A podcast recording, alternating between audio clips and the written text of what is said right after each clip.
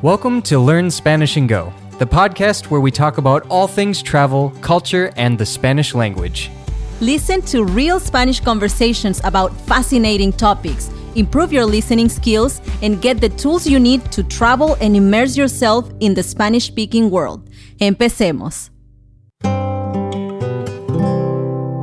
Hola amigos, bienvenidos al episodio número 3 de este su podcast Learn Spanish and Go. Nosotros somos Jimmy Mai, una pareja de un gringo y una mexicana con la misión de ayudarte a mejorar tu comprensión del español y acercarte al mundo hispanohablante. Muchísimas gracias por estar aquí con nosotros el día de hoy. Este episodio es sobre los pueblos mágicos de México. Este fue el episodio elegido por nuestros Patreons como parte de los beneficios de apoyar este programa, así que este episodio es para ustedes. Bueno, Mai, ¿cómo estás? Súper bien, ahorita el clima está muy rico aquí en Puerto Rico. Sí, estoy de acuerdo. Bueno, sí, hoy estamos hablando sobre un tema que, que hemos experimentado mucho en México, ¿verdad? Sí. En nuestros viajes hemos visitado varios pueblos mágicos y son lugares muy especiales, ¿no? Así es, sí. Son lugares que a mí en lo particular me encanta conocer y pues sí, son un poquito diferentes, ¿no? A lo convencional. Sí, y además, tu mamá, mi suegra, vive en un pueblo mágico. Así es, entonces cada vez que vamos a México, al menos visitamos uno. Así es. Bueno, ¿qué es un pueblo mágico exactamente? Pues los pueblos mágicos son lugares en México que reciben un reconocimiento por parte de la Secretaría del Turismo del país y son lugares que tienen ciertos atributos, por ejemplo, leyendas o que son parte importante de la historia del país o que simplemente tienen una cierta magia. Generalmente son lugares que conservan alguna tradición o que se enfocan en proteger su riqueza cultural y natural también. Interesante. Pues cada uno es muy único en nuestra experiencia también, ¿no? Entonces, ¿cómo eligen un pueblo mágico? ¿Qué hace un pueblo mágico? ¿Qué es el proceso? ¿Quién decide? Bueno, este es, como ya lo mencionaba, es un, un reconocimiento que se le hace a un pueblo, a un lugar en específico en México, por tener ciertas características, como ya lo había mencionado antes, son lugares que se encargan de proteger cierta ¿Tradición o...? Sí, sí, algo, algo específico, algo que los hace únicos. Por ejemplo, casi todos son pueblos pequeñitos en donde hay calles empedradas y tienen ciertos lineamientos, ¿no? Como no se pueden construir edificios muy altos, no se puede ah, hacer mucho con la fachada de las casas, no se puede cambiar tanto la estructura de estos lugares. Porque pierden de alguna forma esta magia, ¿no? Entonces, cuando el gobierno ah, o la Secretaría de Turismo selecciona a un lugar para que sea ingresado a la lista de pueblos mágicos de México, normalmente lo que hacen es que apoyan a que este pueblo crezca de alguna forma, ¿no? Atrayendo el turismo, que pues como muchos sabemos, México vive mayormente de, del turismo en ciertas áreas, ¿no? Pues la agricultura es muy importante, pero el turismo es una parte muy importante del país, entonces atraer turismo a estos lugares es, es algo que, que pues es básicamente el objetivo de este programa de pueblos mágicos, ¿no? Porque crea bienes para la comunidad, protege estas mismas tradiciones y también pues es una buena forma de que la gente conozca estos pueblos chiquititos. Sí, el Departamento de Turismo quiere que crezca un pueblo mágico, pero no que cambie un pueblo mágico tanto, ¿verdad? Como Así. quieren mantener ah, lo esencial de- de- del pueblo. Así es, sí. Y bueno, ¿cuántos pueblos mágicos hay en México? Bueno, este programa de pueblos mágicos comenzó en el 2001 con únicamente cuatro pueblos. El primer pueblo que se nombró pueblo mágico fue Huasteca de Ocampo, que está localizado en el estado de Hidalgo. Y durante los próximos años se han ido agregando y quitando pueblos de la lista. Hasta este momento tenemos 121 pueblos mágicos en México.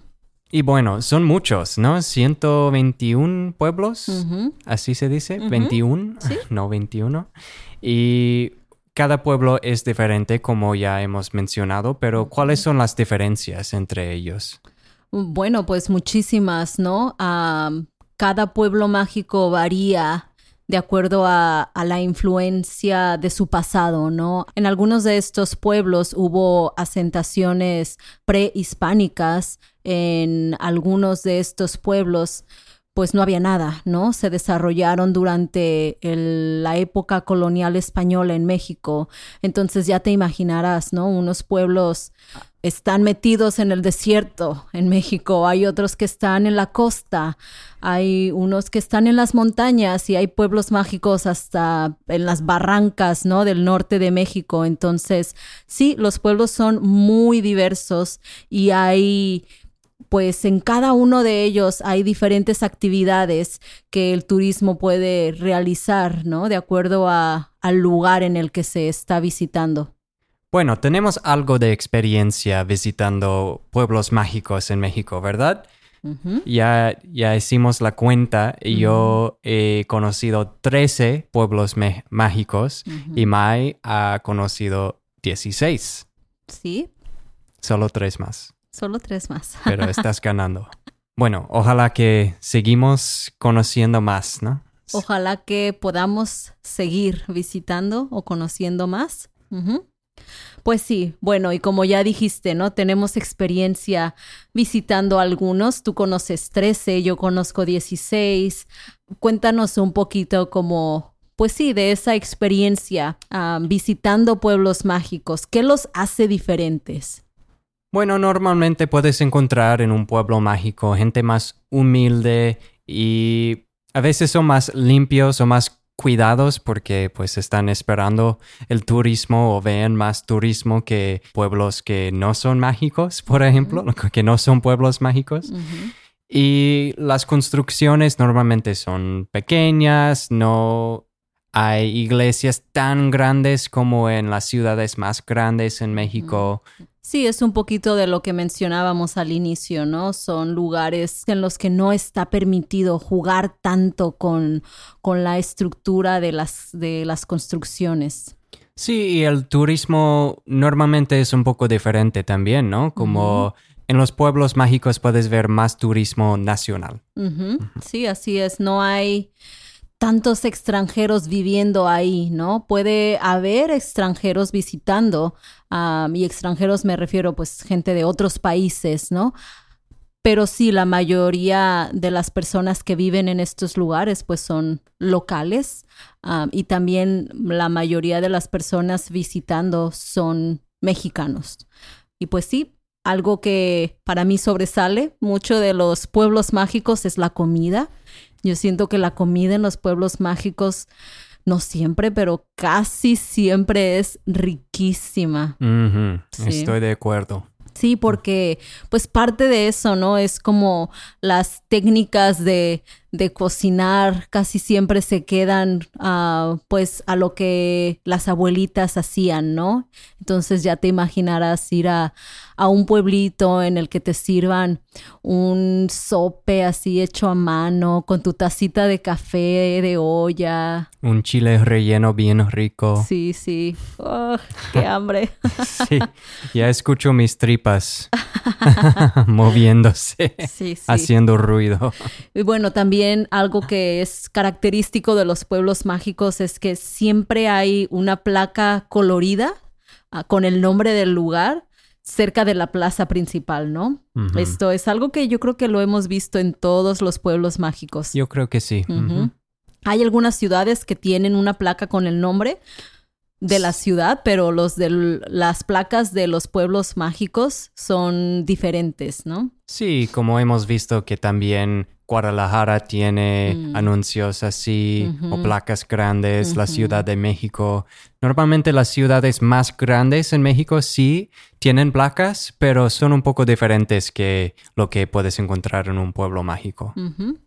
Y bueno, también otra cosa que los hace diferentes es que son lugares un poco más económicos para vacacionar, ¿no? Las personas normalmente prefieren ir a un pueblo mágico cuando tal vez no tienen los recursos suficientes para ir a Cancún o un lugar que pues es obviamente más caro, ¿no? Porque hay también más turismo extranjero.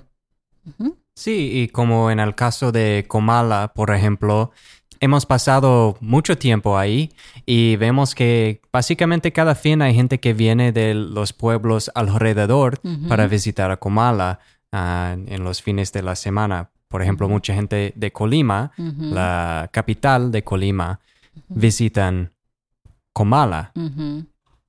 Sí, esto es algo muy, no sé, nostálgico para mí tal vez, porque, bueno, yo soy del estado de Colima.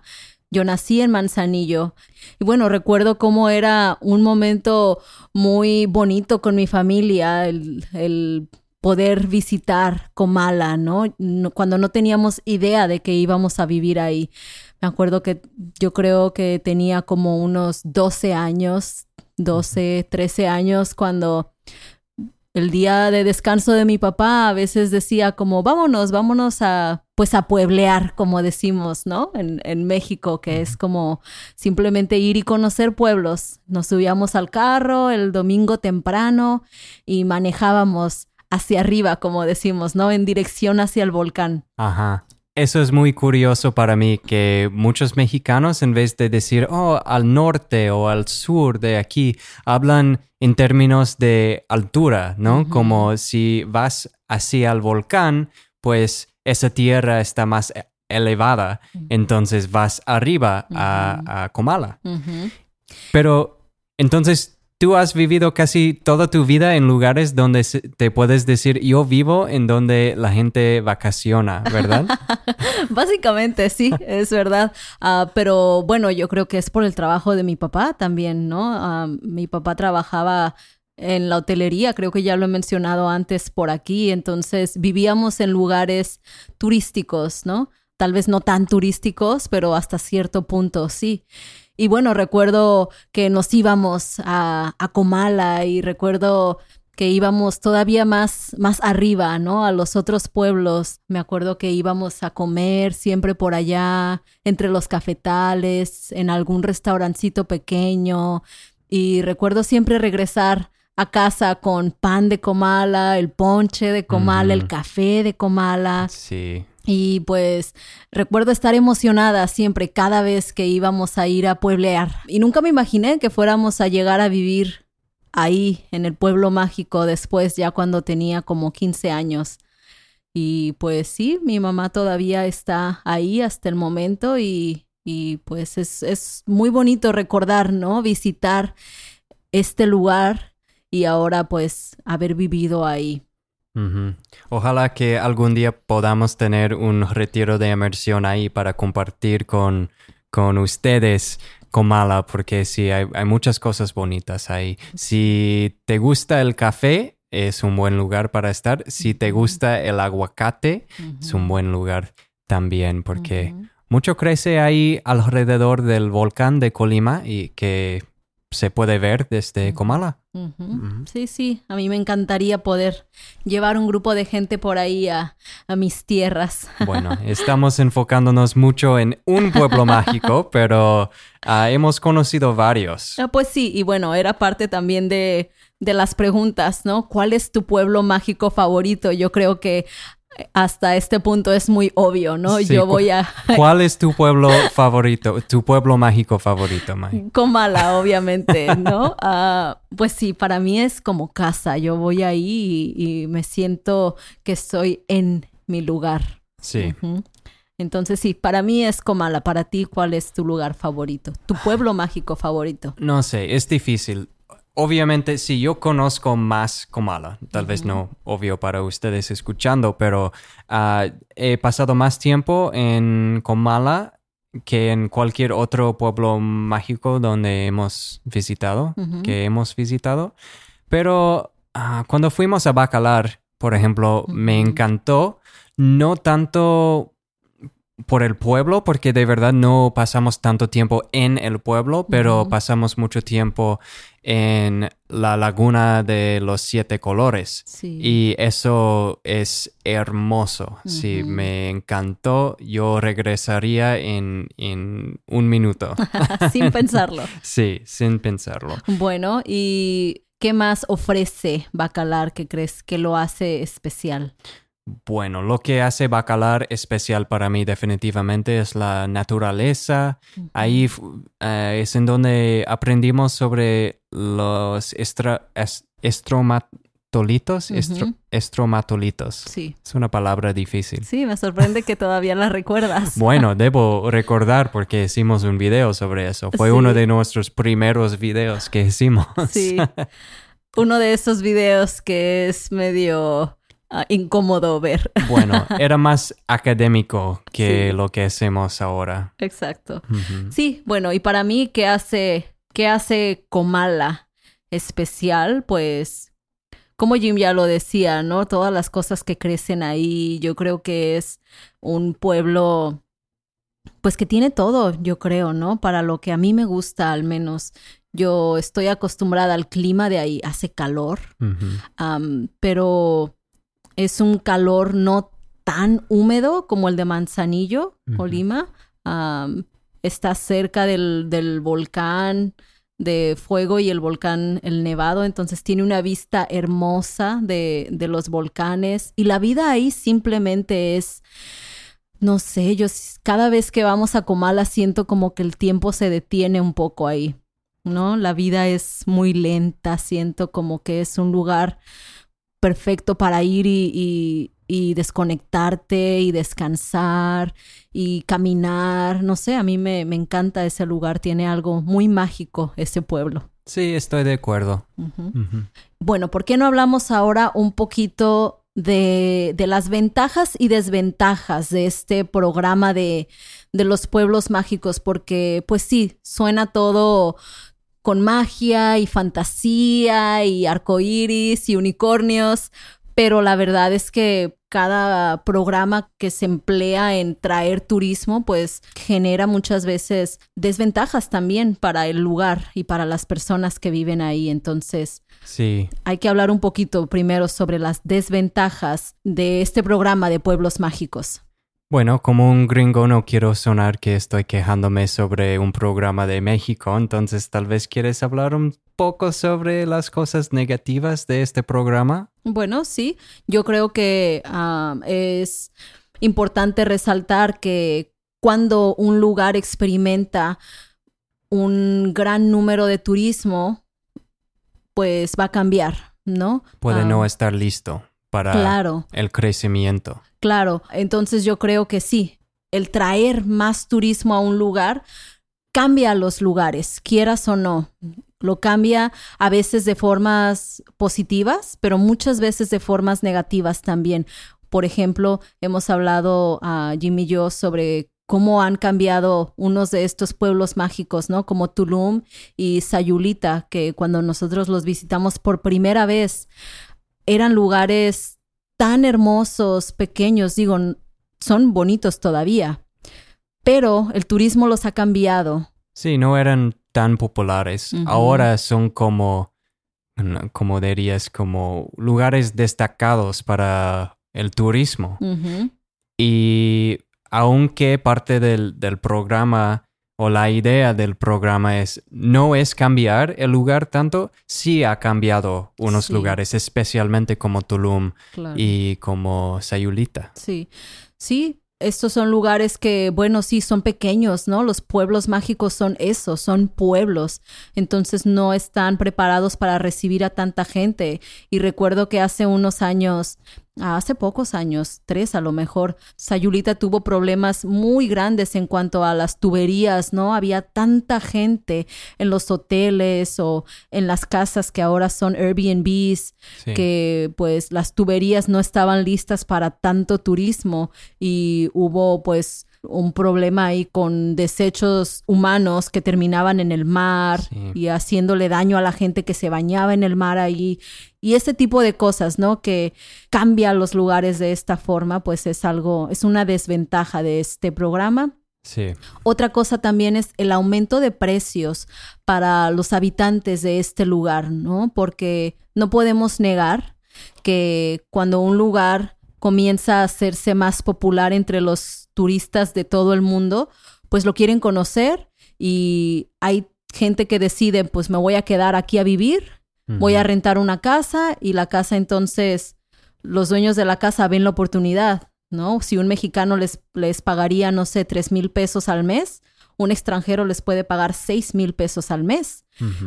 Y bueno, para un extranjero, seis mil pesos al mes puede ser una ganga, ¿no? Puede ser un super precio. Y entonces traen a sus amigos o le cuentan a sus amigos y hay más y más turistas o extranjeros que se quedan a vivir, pagan rentas muy altas y entonces eh, los mexicanos viviendo en este lugar están compitiendo con eso también, ¿no? Los restaurantes suben sus precios también. Y llega un punto en el que una familia mexicana que vive en este pueblo mágico simplemente no puede salir y comer en un restaurante porque no les alcanza. Sí, muchas veces la gente que vive más en el centro de un pueblo mágico están empujados para vivir más en las afueras del, pueblo. Por eso, porque las rentas suban tanto y la explotación de la gente que va y compra bienes raíces y luego los pone en Airbnb, como dijiste. Entonces sí, yo creo que esas son unas de las mayores desventajas de este programa, ¿no? Cuando pues hay gente que se muda ahí, que se quedan ahí a vivir y pues eso crea cambios en los precios de las cosas, hace cambios también en lo en cómo se ve el lugar, en lo que es este lugar, en la esencia del lugar. Pero hay ventajas también. Claro obviamente estimula la economía, ¿no? Como porque atrae más dinero al pueblo de afuera y pues eso crea más trabajos porque hay más gente, entonces hay más oportunidades para abrir restaurantes o ofrecer ah, tours. Exacto, ajá.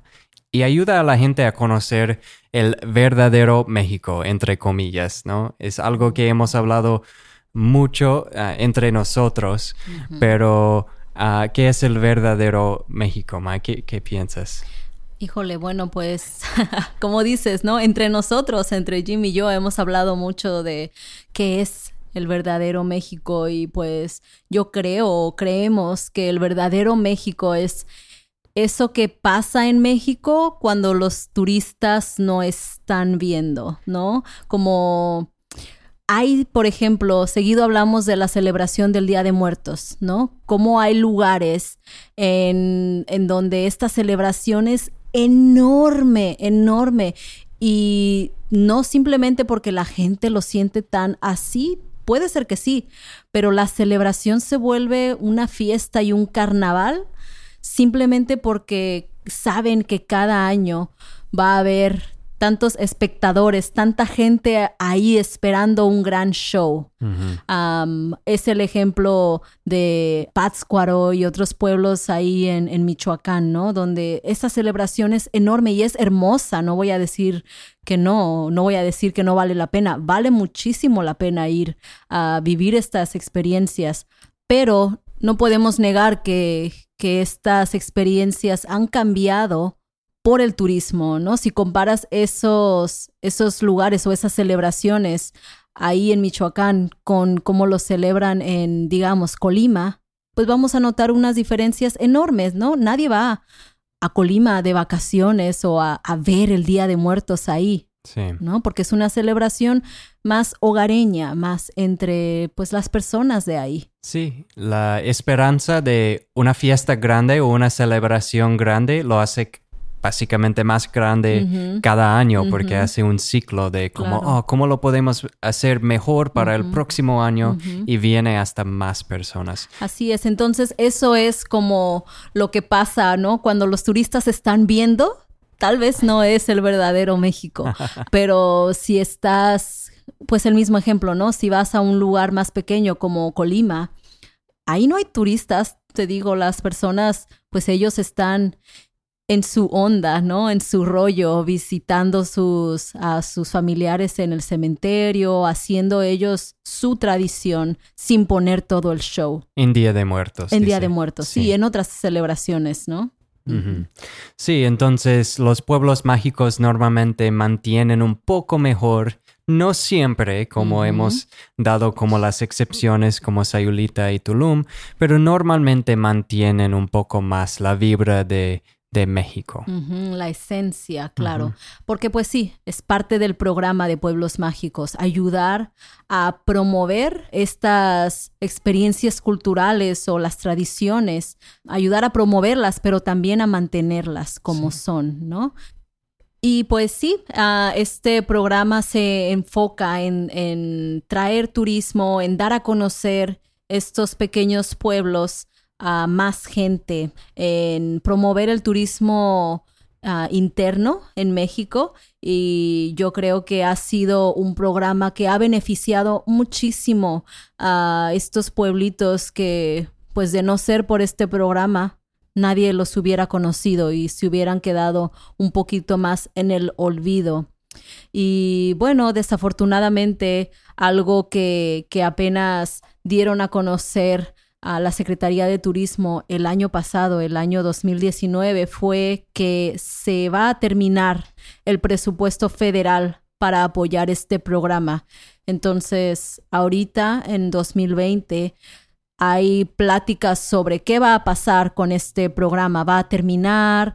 ¿Se va a seguir? La verdad, las personas ahorita no saben qué va a pasar, pero hay muchos pueblos que pues lo van a mantener. Sí, cuando escuché que están pensando en terminar el programa me puso un poco triste porque pues sí, yo creo que es chido, es, es un programa interesante que ayuda a mantener la cultura o compartir parte de la cultura de México con los extranjeros y, ojalá que siga. Sí, bueno, hay, hay estados que ya dijeron que ellos van a seguir, van a buscar el presupuesto ah, por su cuenta para seguir apoyando este programa, porque sí, como lo comentamos, hay pueblos en los que no sé, la elaboración de ah, canastas de hoja de palma es la cosa más importante, las artesanías. Y si las personas no vienen y lo compran, pues las personas que se dedican a crear estas artesanías simplemente van a dejar de hacerlo para ir y buscar otras formas de generar ingresos para su familia. Entonces, pues sí, el programa de pueblos mágicos ayudaba también o ayuda también a que las personas vengan a los lugares, apoyen el comercio local, compren las artesanías y sigan apoyando este las tradiciones, la cultura de estos lugares. Así que pues bueno, es, es un poquito triste si llega a terminarse, pero ojalá que no, ojalá que siga existiendo y que ustedes también pues les toque visitar algún pueblo mágico de México. Bueno, pues esto, esto es un poco de lo que es un pueblo mágico. ¿Algo más que quieras agregar, Jaime? Nada más por ahora. Nada más, pues otra vez muchísimas gracias a todos por escucharnos en este su podcast Learn Spanish and Go. Nos vemos hasta la próxima. Nos vemos. We hope you enjoyed listening to this episode of the Learn Spanish and Go podcast. To get the most out of each episode and boost your Spanish comprehension, be sure to check out our accompanying podcast membership at SpanishAndGo.com. There, you can get our breakdown sections in English for each episode, as well as the full transcripts and quizzes from our entire catalog. If you want to show your support, please rate the podcast and leave us a review. This will help share the show with more people, and we'll be reading our favorites in future episodes. Muchas gracias y hasta la próxima.